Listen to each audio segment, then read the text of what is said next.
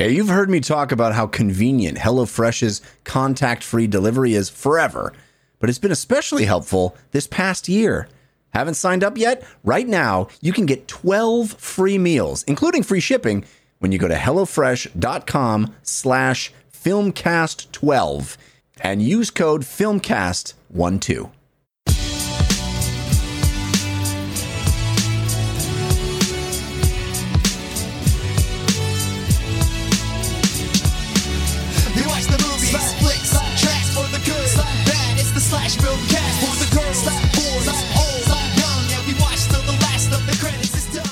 Hello, everyone, and welcome to the Slash Filmcast. I'm David Chen, and after this podcast recording, I'm going on a trip to Paris, guys.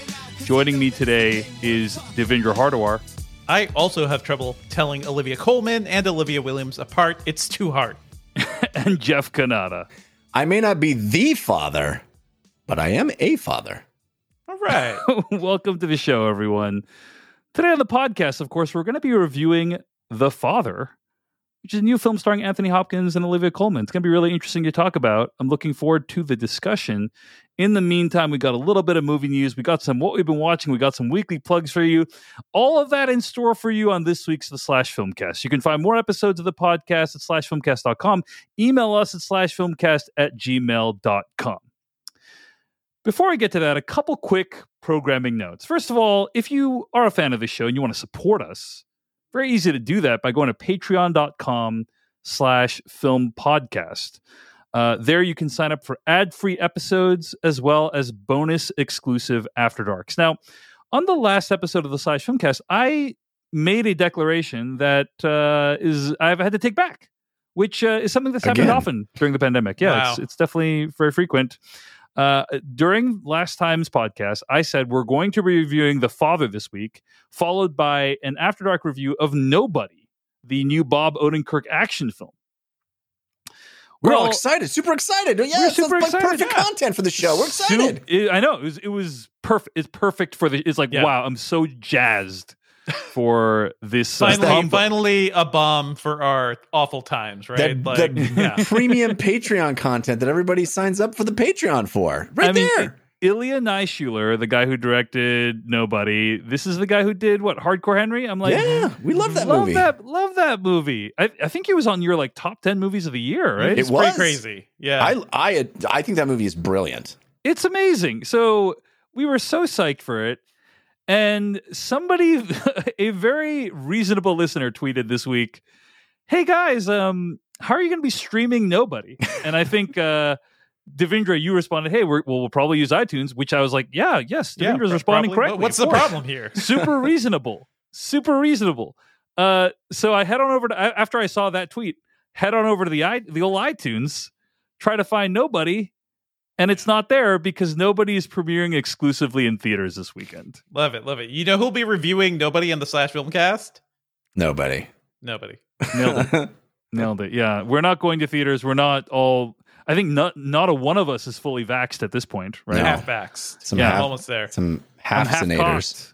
Yeah. Um. So yeah, we are not going to go to a movie theater until we are fully vaccinated, and even then, it's a bit uh, borderline. Two weeks. but yeah, you uh, gotta wait maybe a bit. Yeah, two. Baller move for nobody though to be in, in theaters only. huge flex. Yeah. Huge flex. Uh, I mean, uh, you know, Black Widow is coming to Disney Plus day and date, but nobody. Eh, You got to get your ass to a theater, buddy. Come on. I mean, there it's top of the charts right now. So you know, yeah. they it earned it. was number one at the box office. Okay, so uh, worth it. Hashtag But, uh, worth yeah. it. Do you know how much money it made, Jeff Cannata? Uh, Nobody- I'm gonna guess how much money I'm nobody gonna eleven million dollars. Six point eight million dollars. Oh, I almost First said weekend. seven, and then I went eleven. Mm, Oh. Yeah, too much, too much. Yeah. Um, Number so one, anyway, though, crushing that is it. it's it's weird and unfortunate uh, that I guess Ilya Naishuller is the new Christopher Nolan, Yeah, if you know what I'm saying. yeah. Uh, but yeah, next uh, next time nobody is available on video on demand, uh, we will uh, watch it and discuss it. I, I actually uh, may do the thing where I rent a theater with some friends to watch it in a few weeks when we're all vaccinated. So I may be able to talk about it soon, but it is unfortunate we weren't able to watch it instead of nobody. We're gonna be we're gonna be cutting the foreplay on our search party talk and going straight into a spoiler special. So that's what the After Uh, Dark it's is. going to be even better. If you have watched Search Party, you Yeah. got to get over to patreon.com slash film filmcast. podcast. Film podcast. I always do that wrong. I always get it wrong. I do all the ads for the show, so I'm always saying slash filmcast, and it's film Yeah. podcast. Well, everybody wins because everybody should be watching Search Party, right? So Yes. you know, there. Yeah, so it's a win-win, except for Bob Odenkirk. That's what the After Dark is going to be today. Search Party, not nobody. But Jeff, uh, you mentioned the whole Black Widow news. So uh, some Disney news dropped this week, right? Which is that Black Widow, the long-awaited MCU movie, is going to be streaming on Disney Plus on July 9th, 2021. the biggest movie of summer 2020. Streaming That was going to be your number one last year I on mean, the uh, it? summer movie. it? Might have been, might have been. I don't know. Who knows? I, I had to sit I- down I and do don't that. Know. That But even also- that felt like B level MCU, you know. So I, I don't know how much. Maybe it's yeah. B level. Maybe. I I, don't think it would have crushed. I, I don't know if it would have done more than Wonder Woman, but I, I think Wonder Woman would have had bad word of mouth, as we now know. Yeah. Uh, yep. So yeah, I uh, wouldn't have known that ahead of time. uh, so it's going to be available on Disney Plus on July 9th, 2021, at the same time as it's going to be out in theaters. Now, you must have the premiere access to Disney Plus in order to watch it. That means you got to pay 30 bucks it has There's no- been th- so far. So you're You know, renting it. You're There's renting. no it. Having yeah. premiere access. It's pay us an extra 30 bucks for this movie.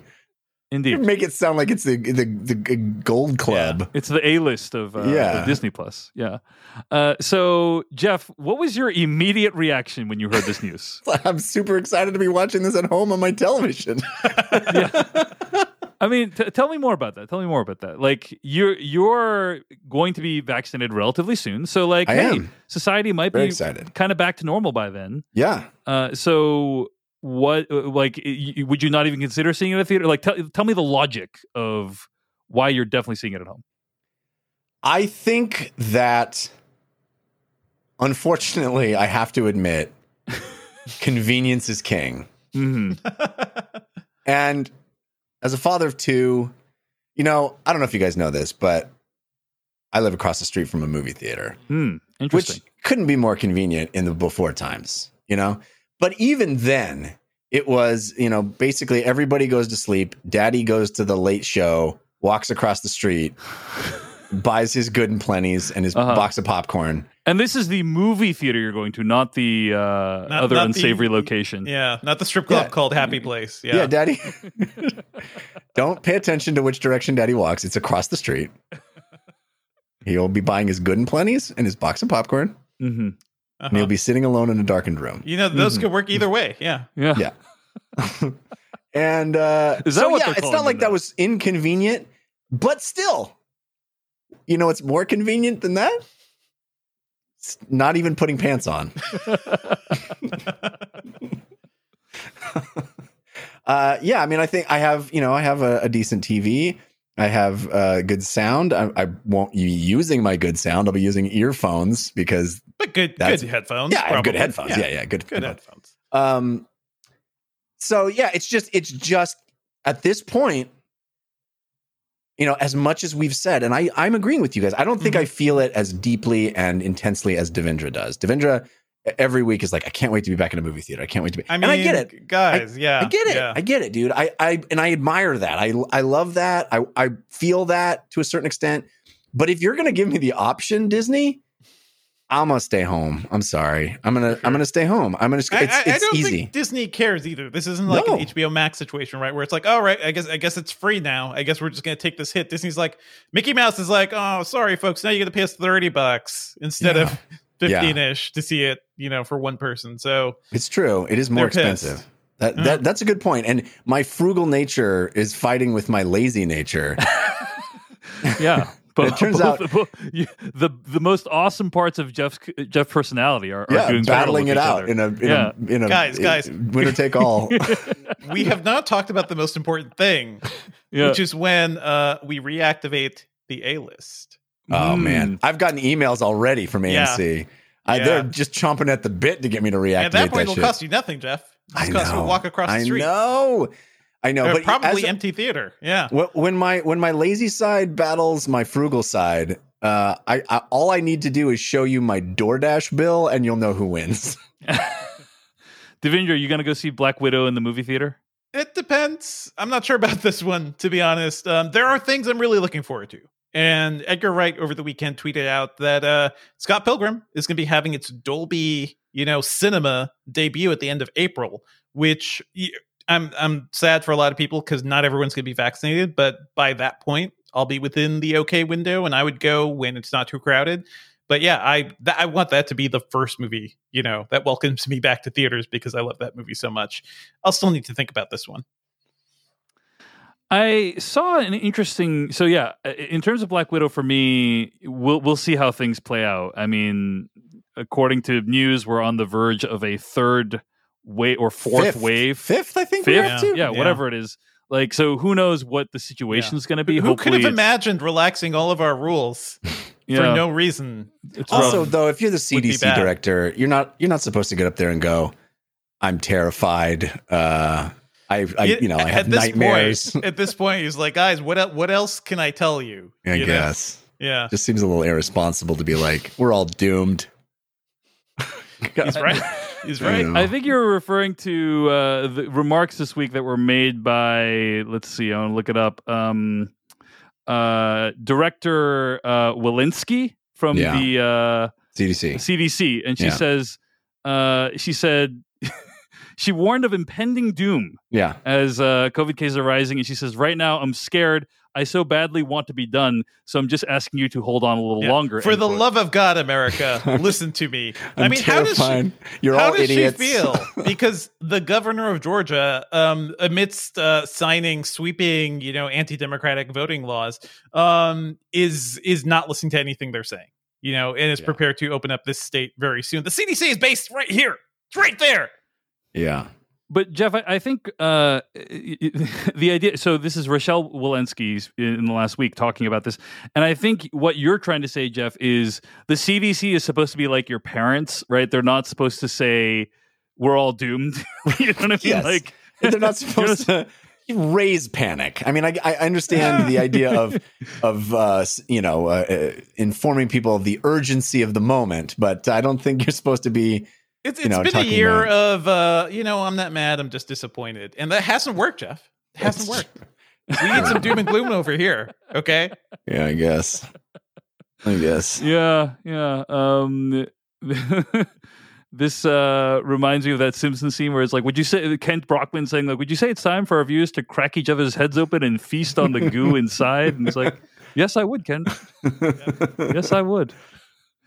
Um, so, so anyway, uh, is that the, is that actually the quote? I don't think it's I that. don't but- think that's it. But that was pretty good. fine. It That was works. good. now I'm like, now I'm doubting myself. I'm doubting myself.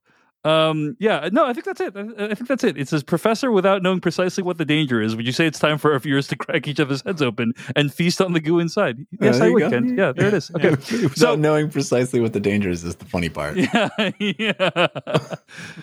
So on that note, uh, Luca, the new Pixar film, is going to skip theaters and premiere exclusively on Disney Plus at no extra charge. Hey. Matthew, I wonder how Matthew, they make that decision. by I was way. just yeah. gonna say that Yeah. same thing. Like, what's Yeah. the what's the process by which you're like, oh, your shit movie can be free on Disney Plus? Yeah, No, I fine. think it's- yeah, Matthew ahead. Belloni, the the uh, former head of Hollywood Reporter, tweeted the following today. He said, "quote Just talked to a Pixar friend who says Luca and Soul moving to Disney Plus have been demoralizing for employees. Uh, the friend said, "quote Forget theaters, we're not even good enough for an upcharge." End quote. Oh my god, that's hilarious. Like, and then people That's like a descended upon him. Seinfeld episode. I can't get the one with the peanuts. Not even the peanuts one. I, he was then like people like descended upon this tweet. They're like, you know, how dare this person's how dare this person from Pixar say this? And I gotta say, I'm a little bit mixed on this because on the one hand, Mhm. if you don't do the like doing the upcharge is a the, is theoretically a way to motivate people to go to theaters. And the people who made Luca, they thought that they were making the movie for theaters, right? Like when they were working on it for the last several years. Uh, at the same time, maybe we shouldn't be motivating people to go to theaters during you know July, June, July. We don't know. We don't know. I think the problem is that all of those people thought they were making a movie Mm-hmm. when the only thing that anyone makes anymore is content. Mm. Uh, and that's the real paradigm that everybody has to adopt now. If you're working on anything, it's content. And that's the way of the world now. Well, that's extremely bleak, and also maybe it's not going to be that way in, in the next few months. Maybe the theaters are going to come back, Jeff. Hmm, Who knows? maybe. Who knows? I wouldn't say I'm bullish on theaters coming back in a big way, but I think there's still going to be a thing. This thing, this whole thing uh, with the vaccines has happened a lot faster than I thought. Yeah. So I'm more we'll see. optimistic now than I have been this entire time, this entire year. And then I read the CDC director's comments. impending doom. So, uh, yeah, I, I- think I would be a little bit bummed if I was, you know, if I was working on Luca and they're like, "Hey, we're just going to throw it on on Disney Plus for free, no extra charge." Uh, as a consumer, I'm thrilled. Uh, but I can imagine myself being in that situation and be like, "Wow, really? You're not even gonna just you, you don't even need to do the full thirty bucks. Maybe just do like a little five ten dollar upcharge, something like I that." I don't know. Um, it's uh yeah, if if you're only looking at like box office numbers, right? Like if that's how you're judging the worth of your movie, rather than maybe, maybe there should be other things Disney Plus is talking about, like hey, because of this movie, we got this many more subscribers, right, right, more right. than usual. More, more people will see it now, right? Yeah, well, for sure. So Kids So can it's- actually see it more easily. Yeah, Do, do Yeah. you guys think that this is basically the same thing as the Rolling Stones or somebody being like, I thought we were making an album, but you know, I'm really disappointed because I thought we were making an album, but now we're just making Singles. singles, for a streaming service. It's like it's basically that same thing is happening Yeah. to this industry. It's it's W- Yeah. yeah, up, no, Betty. there's nobody's interested in albums anymore. It's no albums. It's not an album. It yeah, I mean maybe there's Taylor Swift drops an album, but nobody listens to the album. They listen to the single on the thing. You know, they they talk out loud to their device and it plays the single. I can't wait to watch Luca as it was originally intended, a series of TikToks. That's really what the future of content is. Yeah. Is uh is on the I TikToks. mean, don't don't knock it. I uh, it's it's great. I love it. I, I wasn't. I was saying it's the future of entertain of It's the entertainment. future of entertainment Um, because it takes two minutes and then I can move on with my life. It's amazing. Dude, you're right. You're right. it's great. Devindra, you're you're right. You're, there's if only there was a Hollywood backed short form. So we, we this Yep, is a yep. billion dollar idea, Devindra. we should if- run with if- this. If Should really only there run was a with way to this. show them qu- quick, quick video, Bites, quick, like quick tidbits. bites of Quick something, tidbits. right? quick bites. Yeah. Yes, no, you're right. Good, good call. Hmm. anyway all right so we're we're psyched about uh, uh luca being on disney plus because we're going to be able to see it really easily uh and also that's another thing we don't need to decide on for what to review that week and and black widow uh we're gonna uh maybe go into theaters to see maybe yeah Maybe. Oh, I We'll will see. say so. I- I've started to evaluate like what movie theater, what like after we're vaccinated, uh, we're probably going to try to rent uh, uh, the, the the theater a couple times because they're now offering that. Right, you can rent a theater, and the pricing is relatively interesting. Um, so- Relatively yeah, yeah, yeah. interesting. Okay, I, I, so what do you think would be like? Let's say you could rent a theater for you and twenty friends. Not not that you should see a movie with twenty people right now, Right, but like right. let's say that was an option. Well, what kind of what kind of theater are we talking about? We're talking about like the you know the back of the multiplex that's like got 200 seats in it. or are we talking yeah. about yes, the like front of the, of the smaller. Multiplex? I, got to assume it's one of the smaller ones, right? right. They're not giving you like the the big Yeah. you know Yeah. 500 700 seat ones at the front, right? like 150, 150 or so. One hundred fifty dollars is what you're saying you would pay. wow, that's That's very what, that's what I imagine. Also, I've looked at prices at a couple different places. $150 for a whole theater? That seems seems really low. Yeah. So the way it works is it's uh one to twenty guests Mhm. is is how you can for AMC, right? So if you, I would, I would excluded you, excluded from A list, un- unfortunately. well before you even Um, reveal the number, I would yeah. guess if you're doing like 20 guests, Yes. my guess would be 20, Which, by the way, we're not saying you should do because Mhm. it's No, not. course. Yeah. Okay. Yeah. But anyway, But if if it, the pricing is based on up to 20 guests, I would I would assume that it's 20 times whatever a ticket price is, sort of as a baseline. mhm. uh, so if a ticket price is what, fifteen dollars, Yeah. twelve dollars? Yeah, $15 times 20 is a number. So uh, Like 300 me- bucks, right? 15 times 20 math. is a number. Uh, I'm sure someone could do it in their head. we need to whip out the calculator now. Though. Um, so uh, we the bu- our bubble is getting vaccinated soon, and also like uh, a lot of people that we know are getting vaccinated. At the uh, so we're like, okay, maybe we could like go see a movie with some vaxxed people, right? So I started exploring what theater rentals are, and uh, most of the first run movies, like the the premiere movies, are two hundred fifty dollars for Ah, okay. a theater. Yeah, yeah. Yep. So it's like pretty sense. reasonable. Yeah, that's not bad. Uh, and then it goes. There's a sharp sharp drop from 250 to older movies that are hundred dollars. yes. So let me let me read off some like 250 dollar movies. Like Nobody, that's a movie I want to see. Uh, Raya and the Last Dragon, Tom and Jerry. Can you imagine paying 250 dollars to see Tom and Jerry? That's depressing. Um, News of the World, Judas and the Black Messiah, uh, Wonder Woman 1984, The Little Things. So these are all 250 dollars. Uh, and then there's like uh, Promising Young Woman, although that's relatively new. Uh, then there's Jurassic World, Back to the Future, uh, Indiana Hmm. Jones: and The Last Crusade, Oh, that'd be Uh, rad. Bridesmaids. Field of Dreams, Forrest Gump, Scream. Uh, these are all Beverly Hills Cop. These are all a hundred dollars. Wow. That's pretty great. So That's fun. we- yeah, Yeah. so we're probably going to do probably one of each, probably one of the new ones and probably one of the old ones, um, and invite as many people as we feel comfortable with who are fully vaccinated. Um, eh, depending on what the laws, I don't know what the like guidelines are at that point about like small gatherings, but anyway, uh, yeah. So it's an option, and it's a way to see relatively newer movies, but uh, it makes more sense if you can invite at least you know five, seven people to go along with you. But of course, a weird time to do that considering I haven't seen five, seven people in one space in over a year. So it has been a while. Would Yeah. you wait? Let me ask you guys, guys, this: like, would you feel safer about controlling this thing versus trying to go to like a matinee or something where you know there that you you can look at the seating chart and see that there's like nobody else, you know, Yeah. or very few people. hundred percent, hundred percent. This is Okay. this is how it's going to be. If if Black Widow is viewable in this format, is probably what I'm going to do. Okay, Um, but I don't know if this is you know who knows what the situation is going to be at that point. So anyway, it's an option, um, and it's probably safer than going with a bunch of randos who may or may not respect mask rules. So I mean, it's it- Uh, it- at that point, like if you can do it right, it's not even two hundred fifty dollars to see a movie. It's yeah, a twentieth of twenty two hundred fifty dollars, which is a number. Is it is right, it clearly or a tenth, number? or a tenth of it. You know, depending on how many people you invite. Let So, me yeah. tell you guys something that is currently influencing my decision too.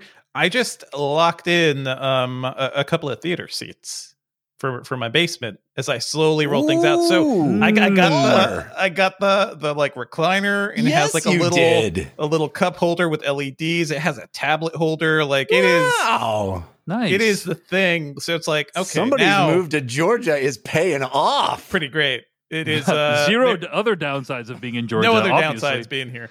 Yeah. Um, but you know, like as you as as uh, people upgrade their systems and stuff too, like I- I've talked to a lot of people who are now investing more in their home theaters because they miss the bigger screens or whatever, the better Yeah. sound. So yeah. this is one of those things. It's a good quality of life upgrade. Um, you know, it's gonna it's gonna be a good thing for watching movies and playing games for a while.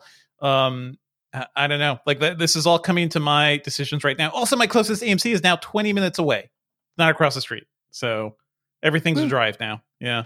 Yeah. However you choose to see movies, we hope you're staying safe. Uh, we hope you're getting vaccinated, wearing a mask, being respectful. Uh, but yeah, it's going to be a slow transition. We'll be here to guide you along with it, and by guide you along, I mean share with you our neuroses. Follow our health advice. Yeah. No, not not at all, not at all. All right, folks, let's get to what we've been watching this week. At your recommendation, gentlemen, yes. uh and, and, you know on, on that note recommendations if you want to make a recommendation you gotta all you gotta do is use the hashtag slash tag on twitter So good. just type in hashtag slash tag on twitter that's how you can recommend things to us so great. You can see other people's recommendations. I use it all the time. I love it. Thank you, all of you who give us the hashtag slash tag recommendations. Hey, I want to jump in here and tell you about our sponsor, Dark Air with Terry Carnation. That's right. What a great title. Uh, this is perfect entertainment for fans of The Office, Rainn Wilson in general, Radio Rental you gotta you gotta check out Dark Air with Terry Carnation. It is created by Rainn Wilson and Aaron Lee, and Rainn Wilson stars as the titular Terry Carnation, a late night talk show host who does a show called Dark Air, which deals with bizarre topics, outrageous callers, and mysteries. And the show, Dark Air with Terry Carnation, is a behind the scenes look at Terry Carnation's return to late night AM radio after a three year hiatus, which started around the time of his wife's death. And you hear from a caller who is living with an opinionated spirit, another caller who shares details about her dog that can see ghosts with his lazy eye, uh, uh, a call with someone who may just be Terry's late wife. It's pretty cool. You got to be open to all possibilities when listening to Dark Air with Terry Carnation. It is a darkly funny new podcast from Audioboom with an all star cast. I mean, these are people you're going to recognize. Rainn Wilson, as I said, Karan Soni from Deadpool, Al Madrigal from The Daily Show, Yvette Nicole Brown from Community, and there's going to be an office reunion on an upcoming episode with Angela Kinsey, Kate Flannery, and Creed Bratton making guest appearances. Dark Air with Terry Carnation premieres April 1st and releases new episodes every Thursday. Listen to Dark Air with Terry Carnation on Apple Podcasts, Spotify, or wherever you get your podcasts. I watched this movie called Bad Trip on Netflix this week. Uh, and this is by Kitao Sakurai. Uh, and it stars Eric Andre and Lil Rel Howery as uh, two best friends who go on a road trip. Uh, Eric Andre's character is somebody who's fallen in love, but the the the premise does not convey what the movie is actually about and or consists Sure. of. I mean, it's the Eric Andre show as a movie, basically. Yeah, it's like a combination of I would describe it as a combination of Borat and Jackass in the sense that Mhm. uh, Borat And Bad Hold- Grandpa, a little bit. and ba- yeah, Bad Grandpa. It's by the guys that made Gra- yeah, Bad Grandpa, according Yeah. to the marketing. But yeah, um, it, it's Borat tried to tell a story uh, using real life people. They it had a script, and they're like, "We're going to make the script happen in the real world," Mhm. and that's basically what Bad Trip on Netflix does. Uh, but it's similar to Jackass because, unlike Borat, I would say the pranks are much more outrageous uh, in in Bad Trip. Like they're they're much more Outright shocking. dangerous. I think the Yeah, distinction is the distinction is Borat would like to prank you without you ever knowing it was a prank. Right. Yes. And Bad Trip is a classic, you know, um, um, punked style.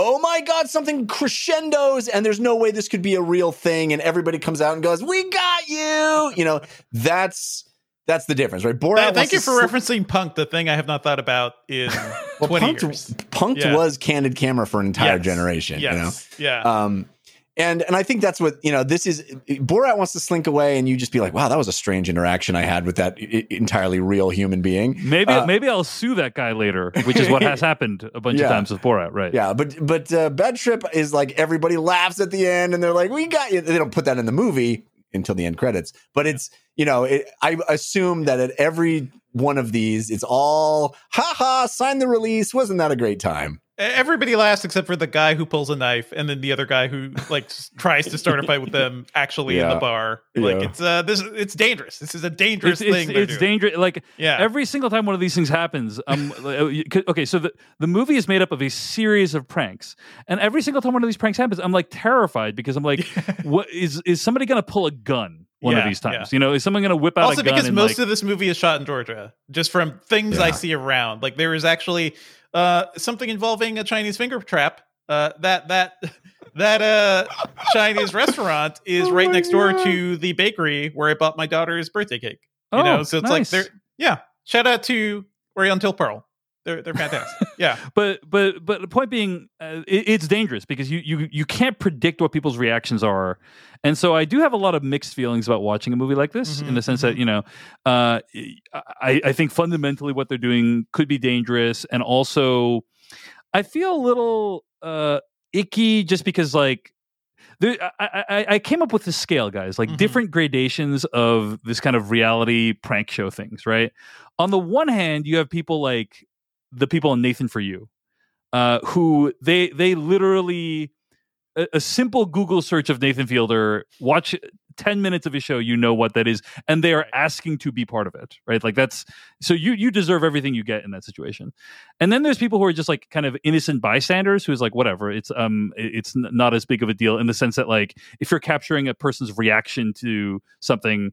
I, I don't mind that much, but some of these people that are involved in these pranks are actively trying to help. You know what I mean? Sure, and it sure. feels Yes. feels it feels weird to me to like kind of get one over on these people who are like kind humans. You know what That's I mean? that's how I feel about Yeah. all of these. I mean, it, there's even moments in Borat where you're like, oh, that mm-hmm. person's just being a good person for a Right. moment. Yeah, and th- yeah, and yeah. this the the situation, the the contrivance that is inflicted upon them is is, is really mining their goodwill for laughs. It's Yeah. like- and there's nothing they can do to make the situation better because they're being actively worked against in that moment. And it, it just feels like, oh, that's It's- that's it really sucks. sad. At You know, least it doesn't it's- make it them sucks. look bad. Like they still look good. You know, they look like Yeah. the people trying to help, and I I think they come away from that pretty good. But yeah, Yeah. what, But- what but you're all bringing that up, said- Dave. Um, all, all- yeah, all that said, ahead. I do want to just say this is one of the greatest movies of all time. Um, it- it all is those so funny. reservations. I, so I couldn't. Sometimes I have trouble sleeping. I get a little insomnia sometimes. So I, I decided to like uh, put this on in bed, like on a on a tablet, and uh, I I was my wife was complaining I was shaking the bed, laughing so Yeah, hard it's from very this movie. funny. It's yeah, so funny. yeah. It's Everyone very, very in funny. this, like Eric Andre is obviously fearless, but just like seeing Tiffany Haddish go around and just terrorize. she is she is the one who I was so worried about. Like she's just brutalizing people. Yes, she's just terror, and it's yeah. not usually the role that she plays too. So it's just like Yeah. it's it's amusing to see it because it's just not who she usually. That's not the type of character she usually plays, and she is so intense and scary in this Yeah. movie. Totally. Yeah. Um. So it's it's actually really wonderful to see it. But I had a great time with Bad Trip. What did you guys think of it overall? Yeah, I mean, it's fantastic, right? like it's There uh, yeah, there are some sequences in it that w- are among the funniest things I've seen in a long time. There, there Yeah. are, yeah, I, yeah. There, there are. I don't even want to spoil any of them. yeah, but don't, there don't spoil it. mhm. Don't spoil it. there are. Yeah. like pure, pure gotcha ideas that you're just like, uh, and there are things that happen. Uh, there's a moment where uh, he goes back into the Yep, cage a yep, second time. yep. That I was just like, that's genius. It's genius. It's genius. Uh, so funny. So funny. Go ahead, Devindra. Uh, no, it, it is fantastic, and I'll say I, I think it is a more consumable version of what Eric Andre really does a lot in his show. Right? Like I've tried watching the Eric Andre show with my wife. She is not. She's just not down for his insanity. Like he is pure chaos as a as a comedian and as a personality. I like his show. I enjoy it a lot. But yeah, I can also only take in small doses. This is a really good mix of his stuff and his like his sense of chaos, the way he constructs pranks, but also like a decent narrative. Like it's nothing like it's it's nothing like incredible here, but it's a it's a yeah, lovely but it- story about friends, and there is a heart to it that I still appreciate too. And like, it's just this movie kind of broke the way I thought how movies get made because I started watching like a TV show, a TV show or something right after this, and I was like, so is, is are, are they all in this too? Are they all in on this? Like, is this part real? Is this not? Like the way this movie is constructed makes it hard for me to process how future movies are constructed because it, it kind of breaks the artifice of movies in a way. It is just fantastic. Yeah. right because um it doesn't it's it's one of these things like blends the like bends the line between fiction and and and, uh, and documentary right like you don't and, and what's interesting about it is it uses the language of the visual language of prank shows which Yes. is to say Yeah. lo-fi Yes. GoPro footage right, Right. like when Cameras you placed it, in weird locations. correct correct Yeah. so when you see it, the brain automatically connects it to, oh, I'm I'm watching real people. Even if it Yeah. wasn't real people, you would still think that that's the case because they're using GoPro footage or, or whatever, you know. And so Yeah. I just find that fascinating because, and they don't comment on it ever. They they never say like this is done using real people or whatever. Like they don't say any of that. Yeah. But just by using th- those types of cameras at shot at that resolution and digital quality, like you, the brain automatically understands. Oh, I get what you're doing, and I thought that was that was interesting. Yeah. And and as much as Borat will play a scene that needs to happen in the context of his movie inside a you know an unsuspecting group of people's experience you know? He'll he'll do that. I think this movie does it way more and longer. Like Mhm. there are entire sequences where you're just watching a movie where all the extras don't know they're in a movie yet you know and it's Yeah. it's really kind of fascinating to see that happen because a lot of the pranks a lot of the the i mean by the way there are more sort of pranks per minute in this movie than i think The opening You would- sequence of this movie is just like, yeah, more than most, most anything. Yeah. and and and a lot of the pranks are built from the concept it seems to me are built from the concept of what would it be like if a movie scene happened in real life hmm You know, like there's a lot of these mo- these moments that they play as ridiculous and over the top as you would find in a, a rom com or a you know m- movies that are uh, that are that we all know the tropes of. But if it happened to you sitting next to you in real life, you know, that standing up on the bus and proclaiming your love, you know, all these things. Right. it- it's really i think clever to do that in front of people that don't know that it's a movie and see how that actually would Yeah. land on people you yeah, know it's it really fascinating me of uh, it reminded me of improv everywhere. You ever Yes, uh, watch the totally. stunts that they do? Yeah. yes It basically like what happens if everyone just starts doing a flash mob and dancing out of nowhere? Yeah. Like what what are people's reactions to that? You know? yeah Uh, and this kind of is a similar dynamic where But much more horrific for the audience most of the time Yeah. improv much everywhere. more disturbing and scarring. yeah. Right. yes. Correct. Correct. I, I will say to, to what you were saying before, Dave, about like, yeah, is this good the way we do this to audiences? Um, a lot of things, as I've started perusing the old TikTok, um, there there are a lot of people just doing pranks. You know, doing pranks Yeah. for the views and for the TikTok cloud and YouTube cloud too. Like this has been a thing for a while, and it is it is gross as hell. It is like it is them putting people or their kids or their pets in danger, or like it is. Hmm. It's not great. So because we I'm- have a we yeah. have these visual these social networks that incentivize shocking behavior. Mhm, like if you mhm. do something shocking, um, you get more followers, you get more views, and you can convert that into money. Like we literally are making it Yep. so that you can profit off of being as prank-based shocking capitalism as right humanly now. possible. Yeah. and uh, it's well in a lot of ways that's what this movie is Yep, yep. Yep. this is, uh, speaking of things that people profit off of by shocking people potentially to the point of like danger. This movie, bad, bad Yeah. trip. Available on Yeah. Netflix. Get your Yeah. subscription now.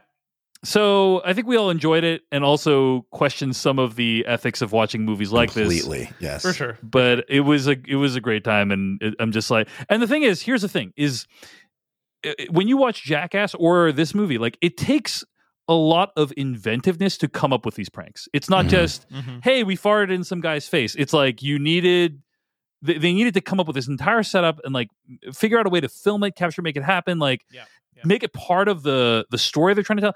It it really is very very creative. Um, but it's just yeah. So and the uh, yeah. premises the premises are often very clever and that's what i liked about bad trip a lot is is that it wasn't just uh, you know, hit me in the nuts or, or whatever. You know, it, it, it's it, it. The premises were clever, or it will swerve you. Like there's a th- scene at the car wash where you think it's about making people watch a love story happen and Right. involve them in some way, or oh, he's going to ask this guy to do so, and then it becomes something completely different and surprising. yes, It's it's clever. It's a, Yeah. it's got an intelligence to it that I appreciated. Agreed. Mhm. All right. Well, that's Bad Trip. It's on Netflix. Check it out if you want to laugh. Um, oh, I wouldn't watch it with kids or parents though. Very raunchy, very Yeah, raunchy. the Yeah. uh the the old I mean depends on depends on the nope, parents. nope. Wouldn't Yeah. watch it with kids or parents. That's that's how I feel about it. Depends on Um, your relationship with your parents. yeah. All right, Devindra Hardawar, what have you watched this week?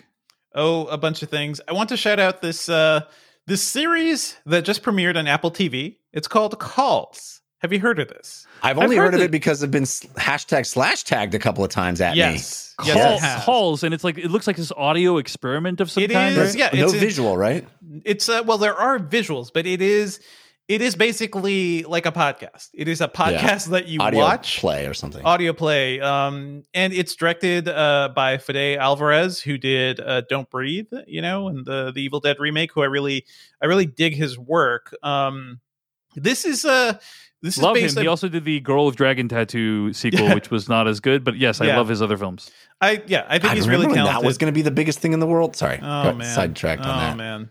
Um, but yeah, this is it's a weird thing because it's just sort of like it's like creepy pasta calls that you watch on your TV. So I actually didn't. I started watching some of them on my TV. I was like, why? Why am I doing this? I don't need to see here. So I put them on as I was like playing Hades, you know, for a couple of runs. And there are these crazy um P- people might not know what creepy pasta things are. Sure, sure, sure. So like creepy explain? Yeah. stories, just weird, weird things happening, like Twilight Zone esque stories happening, um, and they play out within like ten to fifteen minutes. So they're like really bite sized little narratives, and that's that's all the show is. And there's sort of like an interlocking narrative going on here. Like I don't know, maybe maybe aliens. Maybe maybe some supernatural stuff. I don't know. Um, but it's really cool to listen to these episodes and hear things kind of play out. Um, it reminds me of the X Files in a way too, because every episode is very different. Um, I believe only a few kind of connect to each other. It has a really stacked cast too. Like Aubrey Plaza's in this, Clancy Brown, Rosario Dawson, Mark Duplass. Like I guess people, Danny Huston's in this. Uh, people where they could just send them like a microphone you know and um, I, I did a quick interview with Fede uh, at the engadget podcast with this too. Um, they would just send people a microphone kit and he would basically direct them over zoom. And then um, he also told me like he didn't watch them. He kind of just listened to how they were performing and kind of like uh, directed them based on just the sound of their voice. Um, it's a really interesting experiment I was kind of skittish on it at first. Uh, it just seemed like something that didn't really need to be on TV. Like just just make this a podcast series, right? But I think the visuals are interesting um, and the presentation's interesting. It is you, know, you can treat it like a podcast if you want. I just think it's a really cool experiment in terms of audio content. So it's worth checking out if you like uh, spooky stories, if you like Twilight Zone or the X Files or any of these uh, these cast members. I think there are some really cool stories in here. That's Calls, and it's streaming right now on Apple TV Plus. Yes. Devindra, anything else you've been watching? Want to shout out the Tina documentary, the Tina Turner documentary that's on HBO Max right now, uh, directed by Daniel Lindsay and TJ Martin. Um, I don't know about you guys and what you think of Tina Turner and her music. I grew up listening to her stuff because my parents loved her. You know, my parents they don't really go go out very much. They didn't go to many concerts, but they went to Tina Turner's concert um, at least once uh, in Connecticut, and I I feel like as we look back at rock icons and music icons, she has been forgotten a bit. And I think a lot of people feel that way too. And this movie is her basically trying to reclaim her story and her place in history. And I think it's fantastic. So I'd say it's it is worth a watch. If you if you don't think you even care about Tina Turner's music or anything, if you care about the history of pop culture, you you should watch this and see like the essential role she played in the history of music. And um, this dives deep into her career and certainly her relationship with ike turner.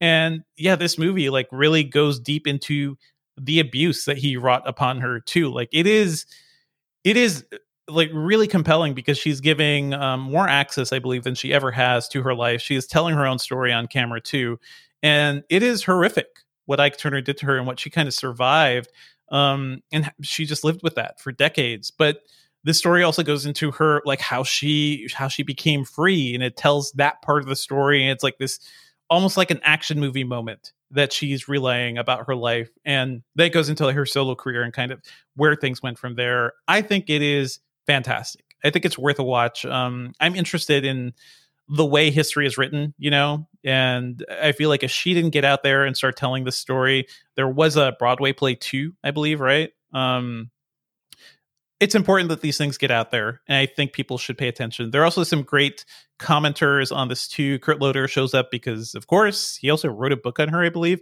Oprah Winfrey's here. Uh, Angela Bassett chimes in quite a bit. This is fantastic. It's on HBO Max. Just just watch it. You'll love it. I've heard this is good. Um, I don't have much of a of a Tina Turner fandom personally, but I've heard the doc- documentary is good. How, how do you compare this to like the Billie Eilish documentary, which you just watched recently as well? Well, right? I mean, th- the big difference there is like I I love Billie Eilish. Like I love what she's doing. I love what she stands for right now. And Tina Turner is somebody I've always appreciated, but I've just never really like I've never sat down and just like listen to her music, you know, and fa- found a way to like it's not something I listen to in my spare time. But she has been around. She's been a part of my life in in more ways than one. So I'm fascinated with her as a personality. Um, as a But I- I, think- in terms yeah. of filmmaking technique, do you think like are they Hmm. similar or like are their styles the same? I feel like this one's much more traditional, right? Because Hmm. the the Billie Eilish one had the benefit of actually being with her early on. right. It was a lot of career, like, documentary, like actual footage of Yeah. being there. And There's fly on Tina the wall stuff there, and Right, here not right. so much. Um, Yeah. it's much more traditional, but I think it's worth a watch. But yeah, they're they're both very good. If you had to choose one, I'd say go for the Billie Eilish one just right now because it is um her story is also really fascinating. I think her music is very essential right now. But this is just watch it. You know, you do you don't. We watch documentaries about the dumbest shit. You can spend two hours of your life educating yourself on the you know the queen of rock and roll. That's Tina. It's streaming right now on HBO Max, and that is what Devindra Hardawar has been watching. It's time for me to jump in here and tell you about our sponsor, Manscaped. Spring break is right around the corner, and you know what that means? Spring break in your pants.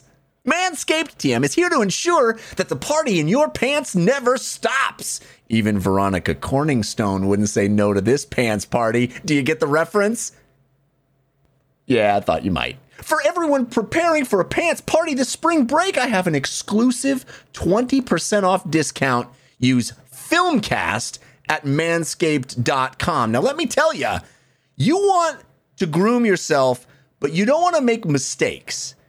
I have stories. Let me tell you about painful pricks on my stuff. It's not good. You don't want to feel it. You don't want to use substandard materials. That's why Manscaped is dedicated to helping you level up your full body grooming game. The Perfect Package 3.0 kit comes with the essential Lawnmower TM 3.0 waterproof cordless body trimmer and also a ton of other liquid formulations to round out your grooming routine. This is the best trimmer on the market for those of you in need of a chest or a ball shave. Are your chest or balls in need of shaving? Look down right now. Tell me. Their third generation trimmer features a cutting edge ceramic blade to reduce grooming accidents thanks to the advanced skin safe TM technology pioneered by Manscaped TM. You can also adjust the settings to the length you like and stay on top of it with almost no effort at all. Don't ruin any vibes this spring break or upcoming summer with some peeking pubes coming out of your swimsuit. Oh, the worst. Be sure to use their crop cleanser TM body wash to keep your body and skin feeling healthy and fresh. Inside the perfect package, you'll also find the Manscaped TM cropped preserver TM ball deodorant, an anti-chafing ball deodorant and moisturizer because we know how painful chafing can be when you're wearing your bathing suit all day. Ouch! You'll also find the Crop Reviver TM Ball Toner, a spray on testy toner that's designed to give your boys a little slice of heaven. For a limited time, subscribers get two free gifts the Shed Travel Bag, a $39 value add, and the patented high performance reduced chafing Manscaped TM Boxers. Get 20% off plus free shipping with code FILMCAST at manscaped.com. Do yourself a favor and always use the right tool for the job, TM. Get 20% off and free shipping with the code FILMCAST at manscaped.com. That's 20% off with free shipping at manscaped.com and use code FILMCAST. Say aloha to your new beautiful balls with Manscaped. TM. Hey everyone, I've been looking for ways to make my home feel a bit more comfortable these days, especially since I have two cats. That means I've got multiple litter boxes and uh, I can't really run away from them these days. We're not really going many places at the moment, and with previous litters, I would just encounter a lot of dust and uh, smells that I didn't really want to deal with. Then I found Pretty Litter, and it does so much more than trap odor. It's one of the most unique cat litters I've seen. It uses ultra absorbent crystals to trap odor. It lasts up to a month. And, um, you know, compared to traditional clay litter, you don't really have to scoop as much because it absorbs urine. You just kind of have to scoop out the poop and you barely smell it at all. It's also safer for your cat and pretty much the entire household. Clay litters have irritants that could really trigger asthma and allergies. Pretty litters, super light crystals, just don't have any of those issues. I also appreciate the fact that it arrives safely at my door in a small, lightweight box. Shipping is free, and I never have to worry about storing bulky containers. Previously, when I was living in New York, I had to lug bulky containers around, and it's still not that convenient, even though I have a car now. It also helps I don't even really have to think about ordering Pretty Litter again. It just kind of comes on a recurring delivery. But what I really appreciate about Pretty Litter is that it changes colors to help detect early signs of potential illness in my cats, including urinary tract infections and kidney issues. That's been helpful for me, especially as my cats are getting older and I really need to keep tabs on their health. So do what I did and make the switch to Pretty Litter today. Get 20% off your first order by visiting prettylitter.com and use promo code FILMCAST. That's prettylitter.com, promo code FILMCAST for 20% off. prettylitter.com, promo code FILMCAST. Jeff Cannata, what have you been watching this week? A bunch of things, but primarily I want to talk about something I have been very much anticipating, and it is Invincible Hmm. on uh, Amazon Prime. This is the the animated hour long, oh, nearly hour long animated series uh, based on the comic book by the same guy that did Walking Dead. Uh, it is a comic book that I loved. We reviewed on the Totally Rad show uh, a decade ago. Crazy. Uh, it is a, a very, very cool comic book uh, about the son of basically Superman. You know, the idea here is that Superman, an, an analog for Superman and an analog for Lois Lane, had a kid, and this is that kid, and he uh, he has powers too. Which, by the way, which by the way, you know, as we pointed out a couple weeks ago, or was it last week? Like, if you want to tell a Superman esque story, Uh huh. fancy that you don't actually need to use Superman, right? Yeah, you, it's you been can done use, a billion d times. That You that- can use a completely different character that doesn't happen to be Superman. Anyway, Right. There are there are countless analogs for the Justice League. It's it happens over and over and over again. Marvel has done Squadron Supreme is an analog for the. I mean, you you have the, the those archetypes the the Superman, the Batman, the Wonder Woman, the Flash, the Green. All, they're everywhere, and it's everybody has their version. And Invincible is no different. Robert Kirkman wrote his version of the the JLA. Uh, and created you know this kind of what if idea of you know what of a a young version of of of a Superman progeny um get, got powers but this is this series is kind of I think an, an anomaly it is crazy that it exists to me I mean we're we're so far into the weeds on geek stuff but it still seems to me wild that you can have an animated hour long adult superhero series that is violent and R rated and uh you know has curse words and sex and it is ba- about superheroes as superheroes a superhero can be and it is animated like a kids show uh done in the the uh the style the uh, the art style of the book uh, I think it's, It's, like uh, CG plus like digital cels too. well, right? it's like it is a CG. I think in certain sequences they use it in the way that Disney would do, like uh, a flyby of a castle uh, in in you know, um, uh, the Beauty and the Beast or something.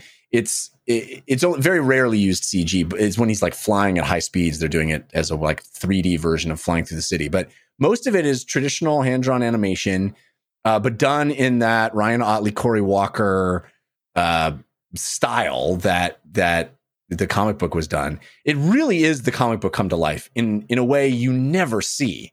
Um, and the voice cast is bonkers. I mean, it's it's bonkers. It's like almost too many famous people uh, for my case. You know, I, I I don't like noticing who the famous person is that's voicing my people in in an animated show so much. Uh, I think the casting is very good, but you know, J.K. Simmons is uh, is Omni Man, and I can never not hear J.K. Simmons. You know, for example, Mhm. but it's like wall to wall. I mean, Seth Rogen plays somebody in the second episode, plays a bad guy in the, Seth, second episode. Uh, Walton Goggins has a major role. I love Walton Goggins. Uh, I mean, it is it's like a list, a list all the way down the line. Um, and I love this show. It's so well done. I think it, it. I'm so curious to hear what you think, Dave. I don't know if you knew the comic book beforehand, because this by the end of episode one, it kind of lays its cards on the table, and I'm curious if that hit you, if you didn't know what was coming, or or what. I think it's interesting. Yeah, uh, I think I'm going to check. I only saw one episode, and I think I'm interested in checking out more. Uh, I, I'll just say though, watching the first episode, like everyone seemed to be really, really like. Lo- we got so many hashtag slash tags about this, right? Like, Yeah, meant like probably over a dozen in the last week, and um, I didn't really, you know, uh, generally when that happens, it's like, oh, this is something people feel really intense about, and I, I didn't have quite that feeling about it, but I definitely see the creativity around the premise, and so interested in checking out more. Is- This Yeah, is a thing wow, that I I'm think they're dropping one every week, right? They dropped a few, and they're dropping one every week now, right? yeah. It started with three, and I think it's going to be one a week for a while. But um, yeah, I mean they're they're close to an hour long, which is cool. And um, you know, I, I'm I'm surprised it didn't it didn't hit you harder by seeing the end of the first episode. I, I think that that first end of the first episode like is a jaw dropping moment, and I like that they didn't flinch away from what the the comic book series is because the comic book series is one of my favorites ever. It is so good, and it has such a great arc, and I hope they get a chance to do all of it um, because it, it it dovetails into another series, and it's it's it's like it's so good. So it sounds like you are in for this Oh, show. huge, yeah. And Steven Yeun, who, who plays the lead, is so good. Uh, I mean, eh, I think the voice acting is really top notch. I just it, some of it's too many famous people for my taste. It's like you know what I mean? It- yeah, yeah, I know, I know. You don't want to be when you're watching a thing. You don't want to be thinking, "Who is that?" You, Right. you want to be immersed in the story, right? Yeah, I don't want to be imagining J.K. Simmons in the recording booth, right, exactly. while I'm watching Omni Man. Yeah, This is why I always love the Pixar movies, right? Because it's like they choose. It, it always felt to me they chose the best person for the role, regardless of if you've ever heard of that person before, right? I mean, I Like- guess, but there's a lot of uh, less and less so. I mean, I think there's there's a lot of stunt casting in Pixar movies now too. True, true. But I guess I, you know, think back to like Craig T. Nelson as like Mister Yeah. Incredible, right? Uh, or Yeah, but uh, think back to, Dave- like, Dave the Foley. 90s. Wasn't Dave Foley the uh, main guy in Bugs Life, right? And just like com- when you compared it to like DreamWorks, you know, DreamWorks would always choose famous people. Right, but you Um, compare that to the '90s Disney animated movies where it's just an actor. It's the Yeah. they're they're not they're not famous from some other thing at all. Yeah, they're just yeah, a great no. voice actor. True. That you know, that's I think that's what I prefer. It- it's it, actually Aladdin is what broke that. Aladdin broke it because it was like, oh, Robin Williams as the Right, genie, right. and then after that, it was like, oh, let's cast super famous people in all these roles, even if they're not, you know, yeah, yeah. You the people you named, yes, Craig T. Nelson is not maybe an A list star, but he, he also Coach? is. He's somebody we know from other things, you know.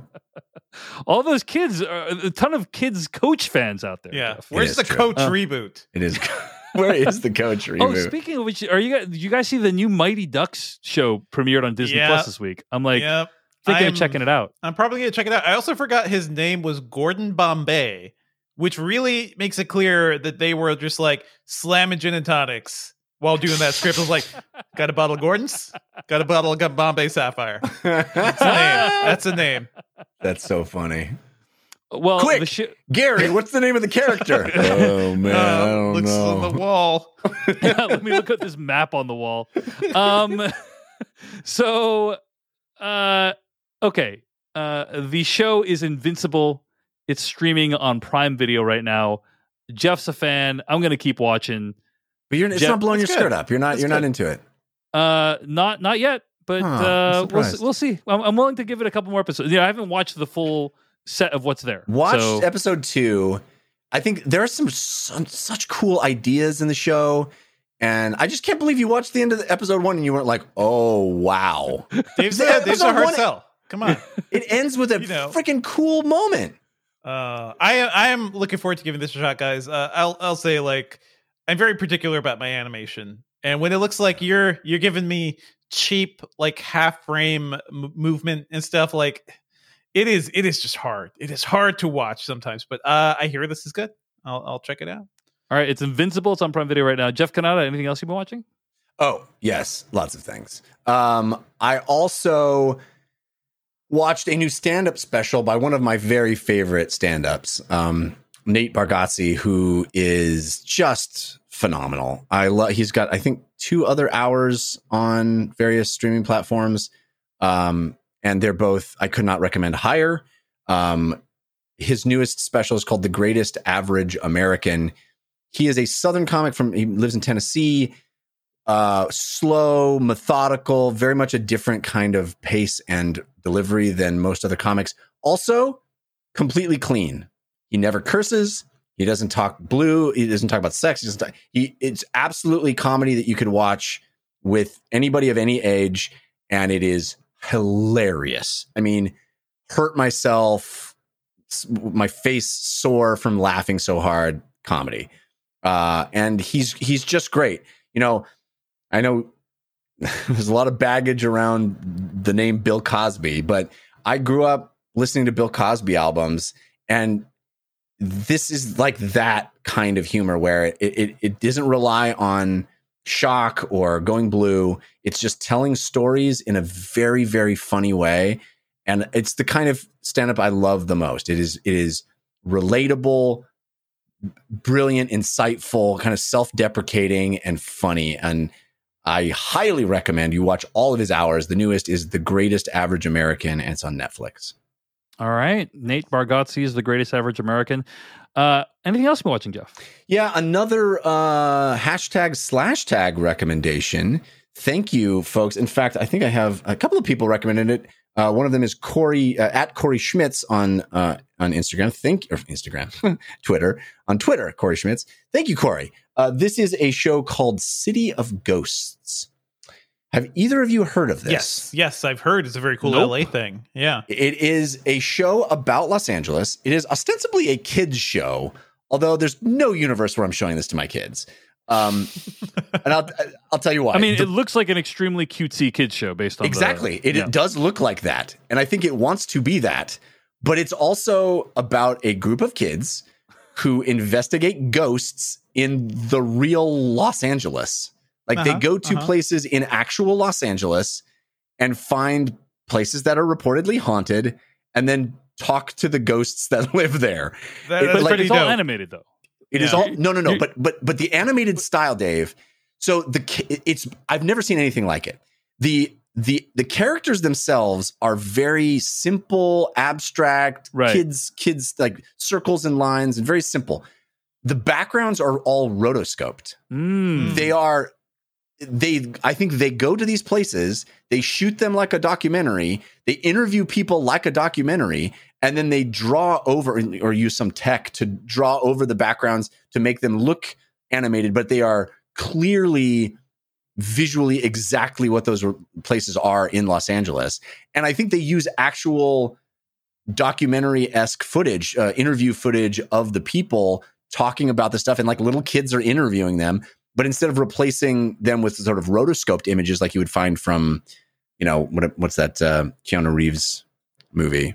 Um, Scanner Uh, Darkly. Scanner Darkly. Scanner Darkly, yeah. Yeah. It- So it- I think it's a similar technique to Scanner Darkly, but Mhm. instead of just replacing the the actors, the the people with you know visually authentic or or you know um, that look like actual people, they replace them with really crazy abstracted kids characters, like eh, simply simple animated characters that you would find in a kids show, and the result is incredible looking, but super uh, disconcerting. Yeah. You know? Listen, uh, Jeff, I've seen a bit of this. Kid me would have loved it. Let me let me just Really? say. Well, give it a couple age, give it a couple though? years. Six or seven. Like I like yeah, I like weird stuff. I watched Beetlejuice way too young. You know, Oh, what were we know. watching back then? I guess maybe I I feel like my kids would be completely scarred by I this. mean, maybe a little show. too early right now. Yeah. Yeah, it is. Um, it's really really interesting though. It's I've never seen anything like it. The tone, it's super slow. It's really methodical. It's kind of quiet and understated, and it's these these little kids that are like, well, let's go talk to let's go find the ghost, and they're they're interviewing people. Is this where the ghost uh, jumped out? Oh, where did it come out? Over here? Oh, okay. Can you get a shot of that? And then the camera like pan over, and you'll see some fucked up weird shit. And it's like, you know, it's like it's like Ghostbusters meets uh, um um what's her name? the backpack girl. Ah, I can't remember her name. Um, Dora the Explorer. Dora the It's like- Explorer. yeah. yeah. It's like, uh, yeah, she has a talking backpack, Dave. It's not okay, that crazy. okay, okay. Uh, Dave has not learned the backpack song well, you didn't, he didn't say talking backpack. Though. Okay, so a I was just like, just the girl who wore the backpack. Okay, anyway. Yeah. Anyway, so it's Dora Ex- the Explorer meets Ghostbusters, like, but done in it. It's it's it's really kind of creepy, but bizarre and cool, and and the fact that it's real locations in Los Angeles, and I assume real people. Like it talks to store owners and people who live in these places, and it sounds like authentic interview footage, but animated. It's it's really something else. I I, I don't know how the show got made, but it's pretty cool. It's called City cool. of Ghosts. Yeah. This, by the way, is an example of like cool creative animation that I'm all Yeah. for. Like, I, I see a real difference in terms of how they approach the look of the show compared to Invincible. But hey, I'll, I'll still give Invincible a shot. Uh, I'll work through my uh, aesthetic revulsion. I think I think you'll dig it. Yeah. City of Ghosts is streaming right now on Netflix. And that is what we've been watching this week, folks. Let's get to weekly plugs. And the weekly plugs music did not work because I uploaded it for our first recording, Well, you know what we got to do? but not for this one. do the acapella, the much requested acapella version. the much requested acapella. All right, here we go. It's time for weekly plug. You know, I'm going to make a new song. Weekly Uh-huh. plugs, weekly plugs. It's time for our weekly plugs. Oh, that was terrible. Mm. That was terrible. How dare you, Jeff? No one's going to ever ask for the acapella version again, at least. We got to do this Hamilton style. yeah, right. In the eye of a hurricane, there is silence for our weekly plugs. Oh, weekly plugs is a part of the show each week where we recommend something we have been making or uh, something that someone else has been making. Uh, we don't need even to even be in it. But this week, I want to recommend something that I've been making. I've been working on a series of uh, several interviews in which I speak with people in the Seattle area and talk with them about what the last year was like and how the pandemic impacted their jobs.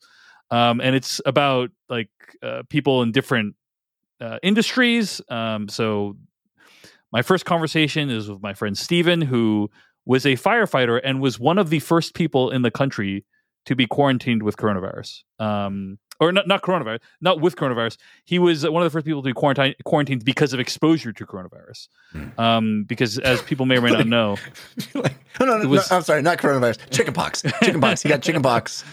uh, as people know, like Seattle, uh, the, the Seattle area had one of the first outbreaks in the country. So anyway, uh, it's uh, it's a series I've been working hard at for the last few weeks, and um, I'm releasing part one by the time you're listening to this. Check it out at culturallyrelevantshow.com and subscribe to Culturally Relevant wherever your podcast can be found. Devindra Hardawar, your weekly plug. Oh yeah. Well, occasionally at Engadget we do these uh, buyer guides to help people out. Uh, I just wrote one for people who just bought an OLED TV, but uh, it, re- really could apply to any fancy TV. Uh, it's an accessory guide. So if you have a new TV and you're looking for things to add, um, check out our guide. It's called uh, "So You've Bought an uh, So You've Bought an OLED TV. Now what?" Uh, there's some cool stuff there. There's some really cool stuff. So uh, hey, do you guys have calibration discs for your Mm, fancy TVs? yeah. You I should did get actually one. buy one of those. You should. Uh, Spears and Munsil's UHD benchmark disc is pretty fantastic, and uh, get some get some bias lighting. I really Oh, believe I in love bias, bias lighting. lighting. Yes. Yeah, save your eyes, light it up. One day I'm gonna get bias light. Like I'm, I, I, I Literally, love just the get a strip of lights. You, do, you don't have to go fancy. Just get a strip of lights. Oh, but those ones halo. I got these uh this this kind that that changes color based on the edge of the screen and it's Yeah, so yeah. rad. Yeah, It's and that's what I It's want. cool. That's what I want. So one day, one day when I um can can psychologically convince myself to or do it, or if I'll you do it. have like a hue, if you have the hue like uh uh you know LED light bulbs, like there's a whole system for that. It is insanely expensive, but you can make all your lights kind of sync together with your movie. It's pretty cool. well, that's uh Devindra's article about what to get if you are getting an OLED TV. Jeff, what's your weekly plug? I just want to point out that the one I got was uh was only 99 bucks. It was a Kickstarter and uh, which nice. is like it's less than half the price of That's seeing nobody good. in the Yeah. theater. Uh, okay. Uh, what's your weekly plug? Jeff? was, I was trying to make you feel bad. That's less than half the price of seeing nobody in the theater, Dave. Anyway, uh, That's fair. It's fair. It's Yeah. fair.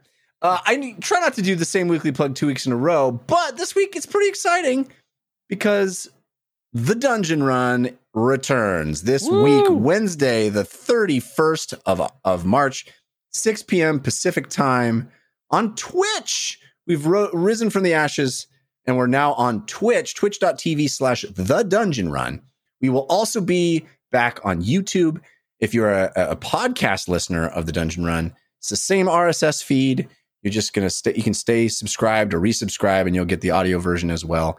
So, uh, but we're excited to be on Twitch now, and we're picking the story up where we left off. It's there's still lots to tell with these great characters, the heroes of Bingle. Uh, this is the epic uh, fantasy adventure that uh, I've uh, crafted the world, and these players are playing through it. It's something I'm really, really proud of. So I hope you give it a chance over at twitch.tv slash the dungeon run uh, Wednesday night or or on YouTube. You can find it uh, youtube.com slash the dungeon run there as well. It's time for me to hop in here and tell you about our sponsor, Candid. Are you unhappy with your smile? You don't have to be. Thousands of people have used Candid, the clear, comfortable, removable, and practically invisible aligners to help strengthen their teeth. And now they love their smile, just like Justin M. from Atlanta, Georgia, Devindra's neck of the woods. Justin M. writes When I was younger, I used to have a gap in the front and on the side. I noticed that people would always look at my mouth first, so I was looking for a fix. Candid ended up being the perfect company for me. You can't stop me from smiling now. There's no comparison. Wow. And Candid is here to help straighten your teeth so you can fall in love with your smile too. Your treatment is prescribed and closely monitored remotely by a licensed orthodontist who is an expert in tooth movement. You'll have the same quality of care you'd get from an in office orthodontist and from the comfort and convenience of your own home. And while other companies use general dentists, Candid only works with orthodontists. With Candid, the same orthodontist who created your plan is with you from start to finish, so you never have to wonder how you're doing. The average Candid treatment is just six months. You'll start seeing results way before then, and it costs thousands less than traditional braces. My wife used Candid. Her smile has improved dramatically. She found it to be easy and effective so comfortable. It worked right into her lifestyle. You can become your best you. Start straightening your teeth today. Right now, you can save $75 on Candid's starter kit. Go to candidco.com slash filmcast and use the code filmcast. That's candidco.com slash filmcast with the code filmcast. Take advantage of this limited time offer to save $75 on your starter kit. C-A-N-D-I-D-C-O dot com slash F-I-L-M-C-A-S-T and that promo code filmcast. All right. Uh, well, why don't we get to our review of The Father? Date of birth? Friday, 31st of December, 1937. You're living with your daughter at the moment? Yes, until she goes to live in Paris. No, Dad, why do you keep going on about Paris? You told me. No, I didn't. I'm sorry, Anne, you told me the other day. Have you forgotten? She's forgotten. Hmm, Paris. They don't even speak English there. Dad, I'd like you to meet Laura. How do you do, sir? I say, you're gorgeous. Thank you. I must say he's charming. Yeah, not always. Laura has come round to help you. I don't need her or anyone else. I can manage very well on my own. Everything all right? Who are you? Anthony, it's me, Paul. Who? I live here. What is this nonsense? Anne? It's me. Ah, there she is. Your father seemed a bit confused. Something wrong? Where's Anne? Sorry? Anne, where is she? I'm here. That was from the trailer for The Father, the newest film by director Florian Zeller. I'm going to read the plot summary from IMDb. A man refuses all assistance from his daughter as he ages. As he tries to make sense of his changing circumstances, he begins to doubt his loved ones, his own mind, and even the fabric of his reality. That's how you know it's a David Chen suggestion, by the way. For, uh, for a what movie is that, review. Devindra? What is that? Uh, the ones that will crush your heart and soul. Yeah. Yeah.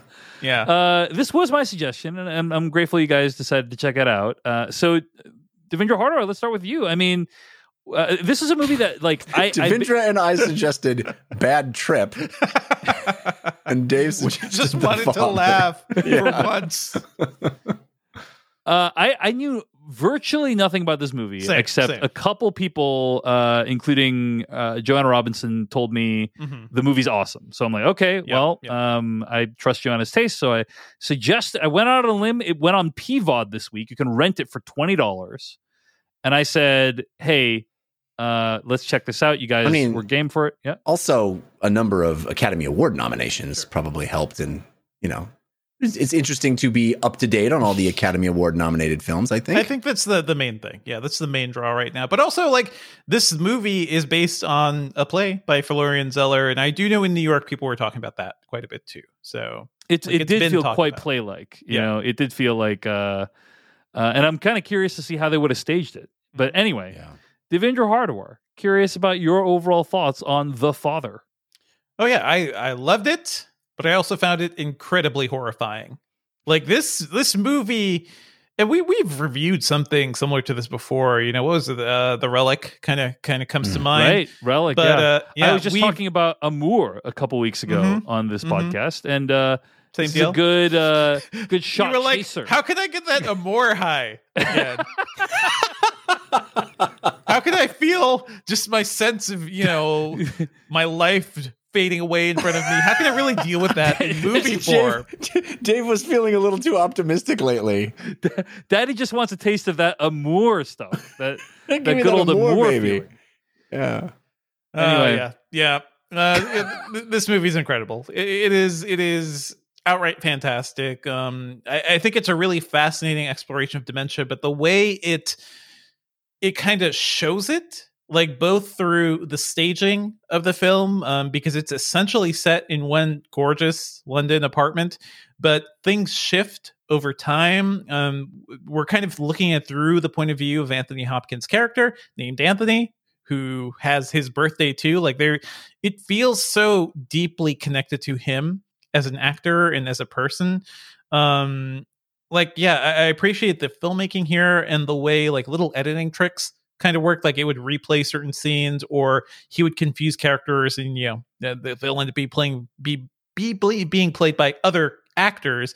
Um, there's a sense of confusion to this movie that ends up almost feeling like a sci-fi film or a thriller of some kind, but it's really it's really Anthony Hopkins who like sells this for me um, because I think this is one of his the greatest roles of his career. I, I think this is such an incredible thing for him to be doing right now because it also seems like he's reckoning with his own mortality as he's making this movie. You know, there's a scene later on that we'll talk about that absolutely broke my heart. You know, there are scenes in this movie where he the tempo he uses, like the the way he perceives the character and kind of the the energy he's putting into the scene just flips on a dime. I think it's fantastic too. Like it is you could just really tell how well trained he is as an actor because he's using all his muscles here. Um and yeah, and just love it overall. I'm still like this is a movie that hits me so deep. I'm still, you know, thinking about it.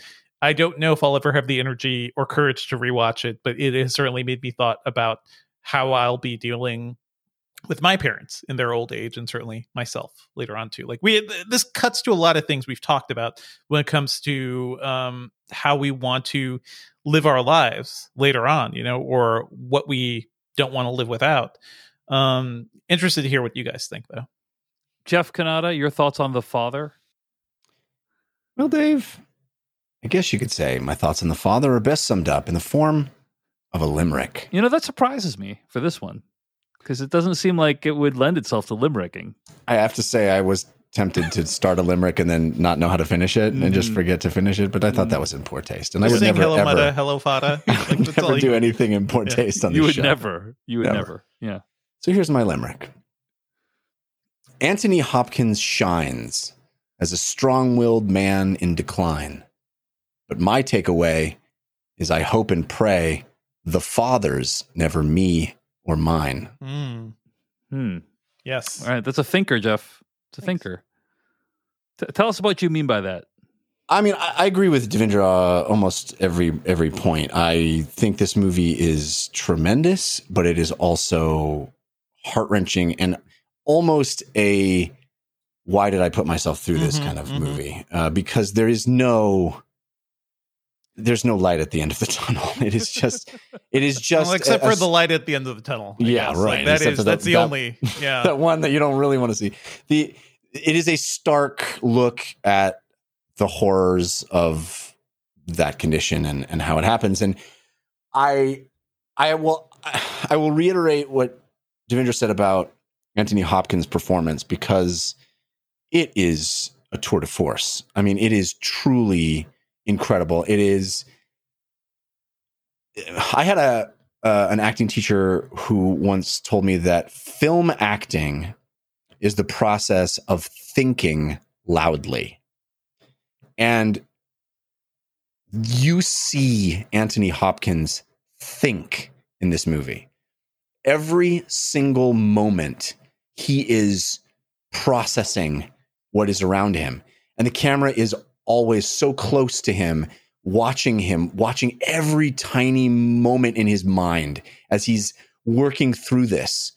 And it is extraordinary. It's an extraordinary piece of film acting because the words are incredible and there are moments of great charm and great life and vivacity, but there are these these heart-wrenching moments of confusion of uh, trying to make sense, trying to force his way through this thing to strangle the confusion out of of the world. Uh, and throughout it, you just watch his brain work, trying hard, futilely to stay grounded in a reality. And that is, it, I can't overstate how difficult a thing that is to, to pull off. I mean, that is, it, it is really a beautiful piece of film acting. And it's also heart wrenching to watch. And I, the only thing I would disagree a bit with Devindra is, or not disagree, but add to, I suppose, Mhm. is I don't, I think the movie is amazing in that it gives us a window into that first person experience of of what it may be like to lose grip your grip on life but it, it i don't think it really ever loses a sense of being outside it as well like we see it from his perspective yes but also we don't we see it from everyone else's perspective at the same time Yeah, And I it's, don't- it's not a Yeah, purely subjective film. Yep. It is in many ways subjective, but it is not purely subjective. Yeah, and I think that's a really interesting line to walk. Yeah. I- would not have expected that, right? I once you start seeing the world from his perspective, it's it's dramatic and compelling and and you feel it. You feel that that confusion yourself and you sympathize. And I feel like the movie could have gone all the way down that line to make it seem like a real horror movie where oh my god, this must be what it's like to have dementia and uh, you feel like the sane one in an insane world. But the movie doesn't do that. It it also you feel very deeply for his loved ones, the people around him who have to also endure this Mhm. and have to try to hold on to their lives. Like their lives are completely disrupted by this, and that's heart-wrenching as well. It it's an amazing movie, but it is very bleak. It is very hard to shake, you know, I as I kind of indicated in my my limerick, and as Devindra mentioned as well, you, you come away with from this movie and you can't help but think about your own family and the things that you may go through at some point in your existence and the things that you hope that your your older family members won't have to go through. I, there is nothing to me. I don't think there is anything to me quite as terrifying as this kind of thing. It just feels to me like the one of the worst things that can happen in old age, and to see it so dramatically presented is is really hard. It's frankly very hard, but it is a beautiful movie, and it does does what it does very well. I would agree with that, Jeff. Um, agree with almost everything everyone has said so far. I, I think that one of the the value of a work like this, beyond just being a work of art that we can admire for its craft, and as you said, I think every actor in this movie is excellent, um, but particularly Anthony Hopkins and Olivia Colman. I think they're both really tremendous. Um, but one of the the values uh, the value adds of a movie like The Father is it by causing you to think about your own mortality or the mortality of those around you, it can hopefully force some thinking about what is going to matter to you when it gets to the end, and um, hopefully cause people to take steps so that they don't need to be in a situation that they don't want to be in. You know what I mean? Like to if, if you see something like this, you know, you people people might watch something like this and say like, okay, I'm going to take steps so that like my family does not end up in this situation. And I I just don't understand how, how the way this movie presents this situation is at, in any way preventable. Mm-hmm, mm-hmm. That's Like, what- that's what the does one do? thing. Yeah. Yes. What does one do? What is Olivia Colman's character to do? You know? Yeah, I- well, we can talk more about that in spoilers, but I I, I do Mhm. think that uh, there there are things, you know. Um, but uh, anyway, I, I think that's one of the things that this movie does that's that's valuable is like creates this conversation uh, or forces this conversation, and I do think it's a valuable one. Um, even though it is something that is extremely uncomfortable for a lot of people, uh, but yeah, and I think also you were talking about the non-subjective parts of this movie. I think the subjective parts are really, really uh, amazing as well, Jeff. You know, the oh, idea sure. Of yes, very much so. the idea of conveying to you the disorientation that Anthony Hopkins is feeling. Mhm. The thing that I remember that uh, uh, that I thought of the most was this portion from Christopher Nolan's script for Memento. Uh, so I guess mild spoilers for the 19 or the 2000 film Memento. Uh, there is a scene where they're talking about Sammy Jankis, Leonard, uh, Guy Pearce's character is talking about Sammy Jankis, played by friend of the show Stephen Tobolowsky, and he is talking about he's reflecting on his experience with Sammy Jankis, and he says, "quote Sammy's brain didn't respond to conditioning, but he was no con man. When his wife looked into his eyes, she thought he could be the same as he ever was. When I looked into Sammy's eyes, I thought I saw recognition. We were both wrong. Now I know you take it. If you think you're supposed to recognize someone, you pretend to. You bluff it to get a pat on the head from the doctors. You bluff it to seem like less of a freak. End quote. And that's the, that's the quote I thought of watching this movie is the idea that like, what would you do if you didn't recognize anything? You know, if you if you didn't know what was happening, you know, and and and all the things that you would do to seem normal to move forward in your life, and um, you see that journey in Anthony Hopkins' performance, and uh, that's why I think it's it's incredible because uh, he's kind of his he, as a character he's making those decisions, as an actor he's making those decisions as well, and so yeah, uh, I think the movie is really really good. I'd recommend it, uh, and it's just worthwhile and thought provoking. But yeah, it is extremely extremely depressing. So. Mhm. AKA David Chen Catnip. Um, it's candy for Chen. so thanks guys for watching it. Let's get to spoilers for The Father starting right now.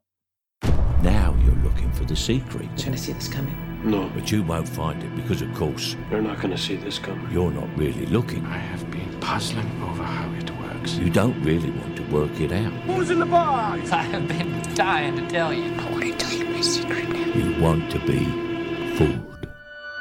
So uh, to, to respond to the earlier question uh, about like what could someone do to prevent something like this, I mean, uh, you know, we had talked about earlier on on an episode of the Slash Filmcast After Dark, like the idea of like dying with dignity, right, and like how people can take steps to make sure that that happens. Um, and pe- that's a very it's a very controversial topic. So I'm not saying like not going to necessarily advocate for that, but like uh, certainly not something I hold against people who decide to do that.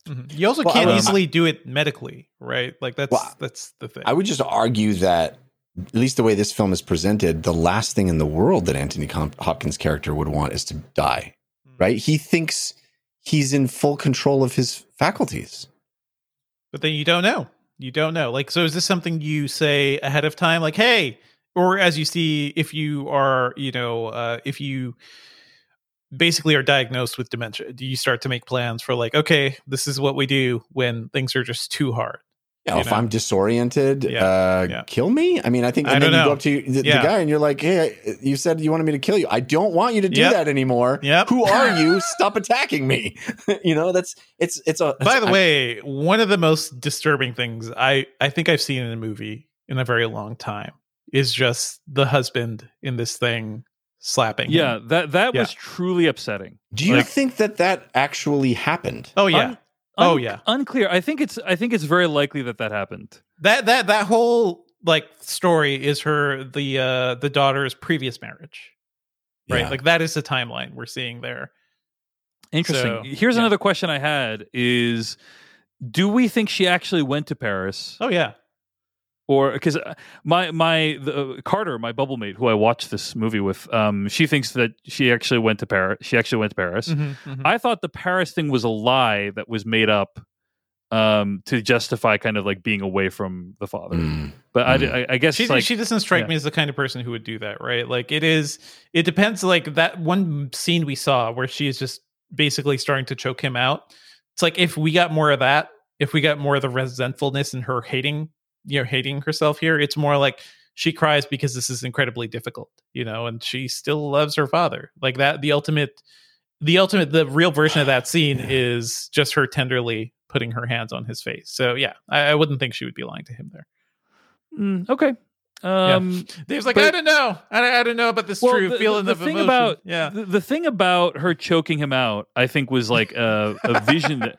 that I think that was like understand. I think that's like a vision. It's it's Yeah. acknowledging that Mhm. um that somebody who becomes a caretaker uh, it's like acknowledging a taboo which is like Sure, sure. somebody who's a would be easier caretaker if of you their were dead. elderly You parent just want to be yeah. free of it. yeah, Yeah, I want to be Yeah. free of them right Yeah. and so It's a I- I thought, don't- not maybe not something she acted on, but yeah. correct correct i don't think she acted on it or anything but i also don't think that's like his vision you know i don't think that's like him imagining that um I agree.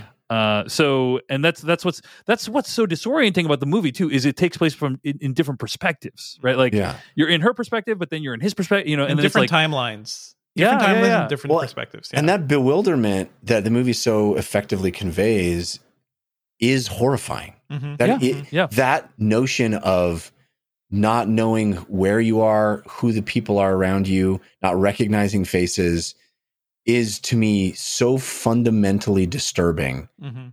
It, it just it's just it's heart-wrenching that people experience that and that it's a potentiality for all of us. It's just I, it's just I- I- so hard. Yeah.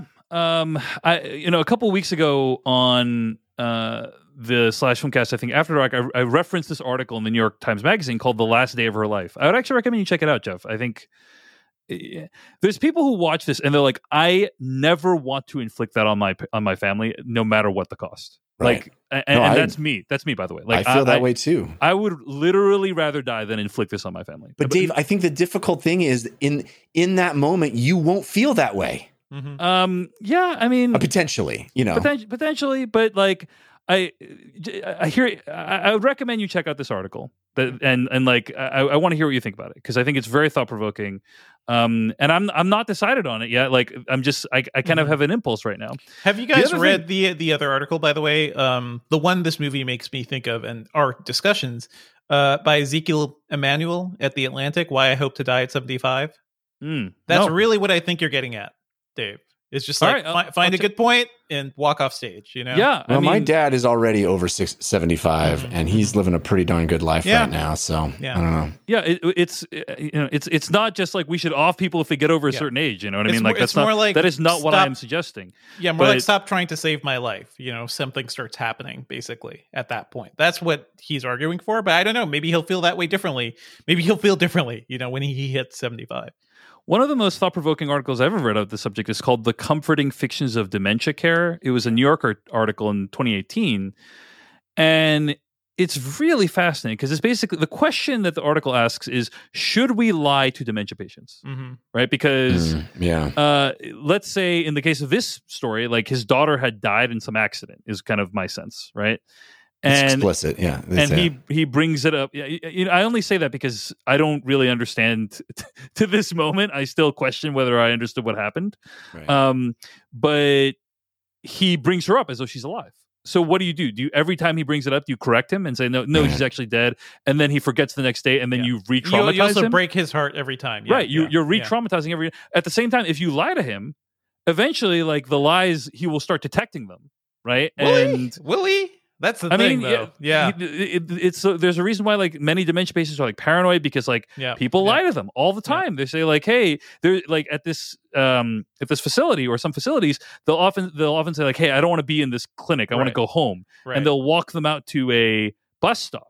Mhm. Uh, and say, okay, we're waiting for the bus for you to go home, and the bus never comes Mhm. because it's not a real bus stop. Mhm. Uh, it's just like a fake bus stop, and then they'll like say, "Oh, well, I guess the bus isn't. Go- let's go inside," you know. And it's like, is that is there anything wrong with that, you know? And um, is it basically is it okay to lie to people when you're taking care of them medically? And it's it's a fascinating question to think about, and it's one that I think this movie brings up a little bit, which is you you see him forgetting things, you see him uh, not understanding exactly what's going on with the world, and uh, do you lie to him to make him feel better you know and I, I don't know what the answer there's there's no easy answers to this and i would agree with you jeff like overall i think there's no easy answers Right. um so so uh, you know I, I have some clear ideas of like how i want to handle the end of my life but i agree it's often not cut and dried um but jeff i think you know me you know i think you know that i'm more careful than other like i'm more prepared for low uh low likelihood outcomes than a lot of people so like you yeah, know I just think I think the burden will not be on you, right? The burden Right. will be on your wife or your, you know, your loved ones at that point, whoever's your caretaker at that point, to know like there's no moment where you wake up and you're like, well, today Dave has dem- dementia. Yesterday he didn't, but today he does. Right? It, it is a Yeah. decline, and there is no clear point. And at some point, I mean, I, I don't. It's perhaps in poor taste to even use you as an example, but mm-hmm. it, it- you know, in at some point, one reaches that state where you would no longer want to, you know, you would say is the point past which you would want to do just be here. Yeah. But the person living that experience tends not to feel that way. So, it- who Yeah, no, who has it- the it- say, former you or current you? You know, um, Well, yeah. So, I mean, in in this art, this article is all about how difficult it is to choose that time. It's basically about that. That is the entire thing that the article is focused on. This article in the New York Times Magazine called "The Last Day of Her Life," and um, yeah, I mean, and this is the thing. Like, like a lot of people think, like, oh, you know, when it's my time to go, I'm going to go. But like, Mhm. in practice, it never, it, it rarely ends up like that It- because people just want to hang on, right? Or Well- they have well, loved also- ones who want them to hang on. right? Yes, I mean, I I, Yeah. I don't know any one of my grandparents who wouldn't have uh, loved another day to see their grandkids Right. a day older.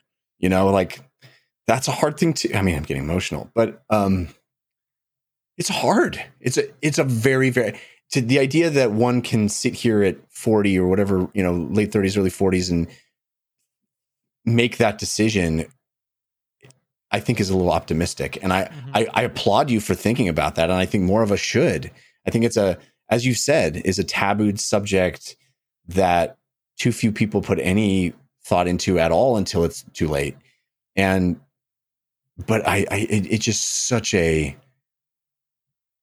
Yeah. Yeah. complicated thing as you've, as you've indicated. I, It's- I'm not, it's a I'm hard not, thing to like Yeah. plan for. I think that's Yeah. the main thing, right? And I know you, Dave. I know you're a planner. You love to. Yeah, to I mean, plan I already have my like Yeah. advanced directives. Like it's Yeah. already. Yep. I, I have already planned for uh, you know the worst case scenario already. So, um, but I don't mine expect is the, mine's the prime directive. You do not interfere. do not with the development with of alien species in any way. but but uh, yeah, I I, I to, I'm totally not saying like how dare you not do that, Jeff. You know, like I don't No, I I- don't feel I- that way. Everyone has I'm their not- own. Yeah, I'm not suggesting you haven't been completely circumspect and and you know I, I I'm not suggesting you're doing anything wrong either. I, I I'm just you know overwhelmed by the immensity of all of it and how many variables there will be at that time. You know, and and you know, let's hope that all of us don't have to make or our loved ones don't have to make those decisions for us. Let's hope that we all, you know, Agreed. I, I mean, I, I I made a backup plan for the slash filmcast guys in in the, in terms of like I actually talked to Beatty. I was like, Beatty, Wait, if something we have happens to kill this- you? We have to kill you, Dave? No, but I was like, if something happens to me this year during I don't know a uh, unprecedented pandemic, like here's all like the logins to like continue the slash filmcast. The logins. I mean, that's the most important thing. It well, is. yeah, Yeah. it was it was uh, how my affairs in estate and number Mm. two the slash filmcast logins. That was the uh, yeah, those that are the was biggest priorities. priority orders. Yeah, yeah, I get it. Um, I mean, you know, you, you guys joke, but this was it was actually something that had crossed my mind. So no, no, it makes um, sense. Like in in any per well-run organization, critical data is shared. You know, Right. so good job, good job. um. Anyway, so we've really gotten off the topic of the movie. We're a little off just- track here. I will Uh, say, I just, I just want to, I want to imagine the time where you know, I, I'm really sorry, slash filmcast listeners. It's been a couple of weeks Mhm. since you've heard a new episode.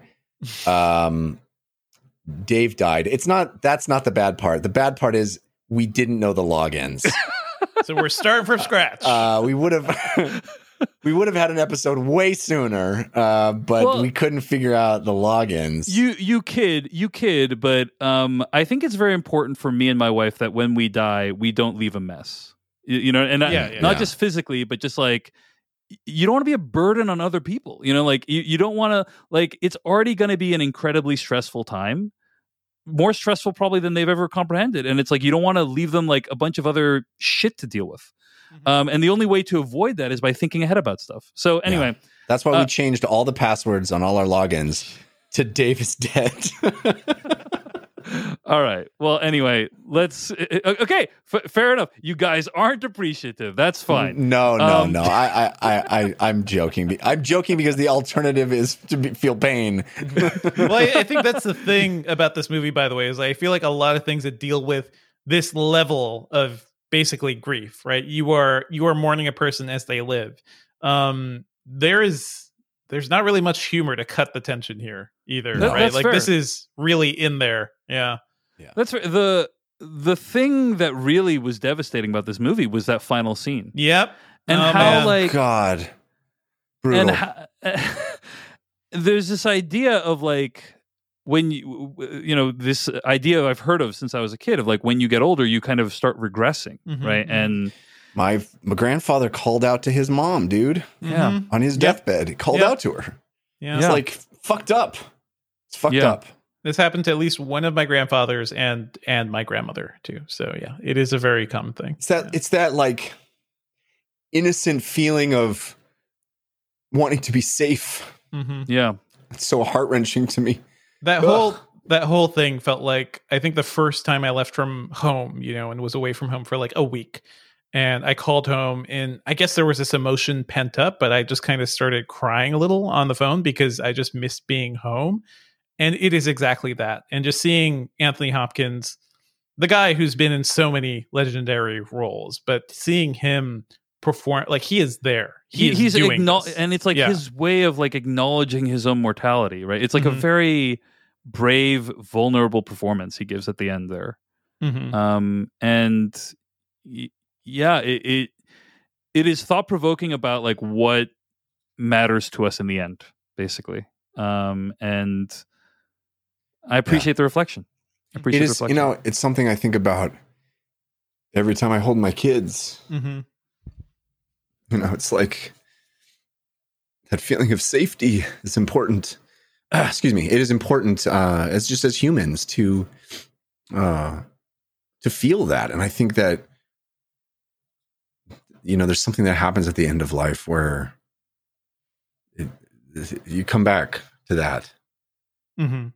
You know, yeah it's hard. yeah, yeah. I, I think my my favorite scene of the movie is is the the scene the first time we meet the the caretaker the woman. Imogen poots right? yeah Imogen Poots. Uh I love a good Poots scene. You know what I'm saying? Yep. Um i do. and uh just how Anthony Hopkins like charms her and and then flirts tr- like with on her a dime. and then just digs the knife in. Yeah, It is yeah. an incredible scene, incredibly written, incre- incredibly performed. Like his like giddy enthusiasm at flirting and uh, just how uh, Olivia Colman is uncomfortable and sort of apologetic, but trying to make the best. It is so incredible as just a a scene on film. It's one of the. It's amazing. Yeah. I, I think there there were also, in addition to all these things, which I agree with all these scenes, like there were also just many moments of this movie where I was just stunned because of the reveals that were happening. Right, like uh, eh, when she comes in and it's like, oh, it's not Imogen Poots, it's actually the other woman, you know, and it's like, holy shit, you know, like. And or the first time when you find out Mark Gatiss is living with it, you know, and it's just like, what is even because because I think I don't know what your guys' experience was, but watching this movie, you see Olivia Colman kind of give him that talk. It's like, hey, Dad, I'd really like to you know go to go to Paris with this guy. Like it's important to me. And I'm like thinking to myself, oh, I know Mm-hmm. Yeah, what this movie's yeah. going to be. It's Yeah. going to be like Michael Haneke's Amour. It's it's just Amour Part Two, but it is on a not necessarily a better level, but just like completely different in terms of its style and what it's trying to do with its editing and storytelling. Um, and some of the set design is also really genius to achieve what they're trying to achieve. Of like, he goes into like this doctor's office, but the door is the same as his door, right? and so you you think you're like in his house, but then it's like nope, he's at the doctor's office. It's so disorienting as the viewer. Mhm. It's a really well made film. There, there's some great interviews around this too, and apparently the the the whole thing is a, a set that they could like reconfigure Yeah, easily. You know, so it kind of captures that feeling um, of like The Shining and the way that house seemed interconnected and maybe a little too big and too Right. large at times, like that and Rosemary's Baby, like the hallways and the way you look through things it really evoked horror movies to me more than anything else. indeed. Yeah, indeed. and yeah. I I would argue just showing this in a sort of truthful way is Mhm. so much more horrific to me and more impactful than the relic, for example. Mm. Um, yeah, just it for me didn't, it didn't personally, need a monster at the end. Yeah. exactly. Yeah, All right, folks. Those are our thoughts on The Father. Obviously, a very powerful moving film, and I thank you guys for engaging with it, sharing sharing about yeah, it. yeah. Th- Um, thanks a lot, Dave, for uh, making us watch this. I can't tell if you're being sarcastic, but I'm going to choose to assume that it's half and half. Um, you can find more episodes of the podcast at slashfilmcast.com. Email us at slashfilmcast at gmail.com. Our theme song comes from adamwarlock.com. Our spoiler bumper comes from filmmaker and YouTuber Kyle Hillinger. Check out his YouTube channel. This episode was edited by Beatty Zhang. Next week, we're going to be discussing Godzilla versus Kong, uh, the new movie that's going to be on HBO Max and in theaters. We're going to be watching it on HBO Max. I'm, I'm a little bummed we're not, I'm not going to be seeing this one in the theater. Most likely. Yeah, this this Um, screams for a giant, yeah, Yeah. screen. Oh man. but uh, we we make do with what we have. Anyway, uh, check it out on HBO Max. Then tune in next week on the Slash Filmcast. Listen to our review. Thanks for listening. We'll see you later.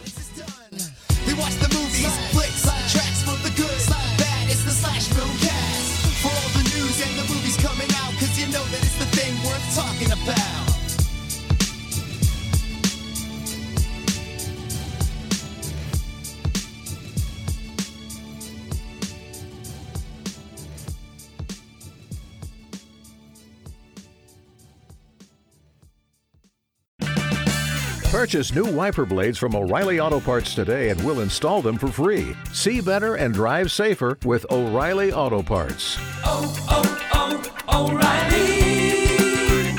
Auto Parts.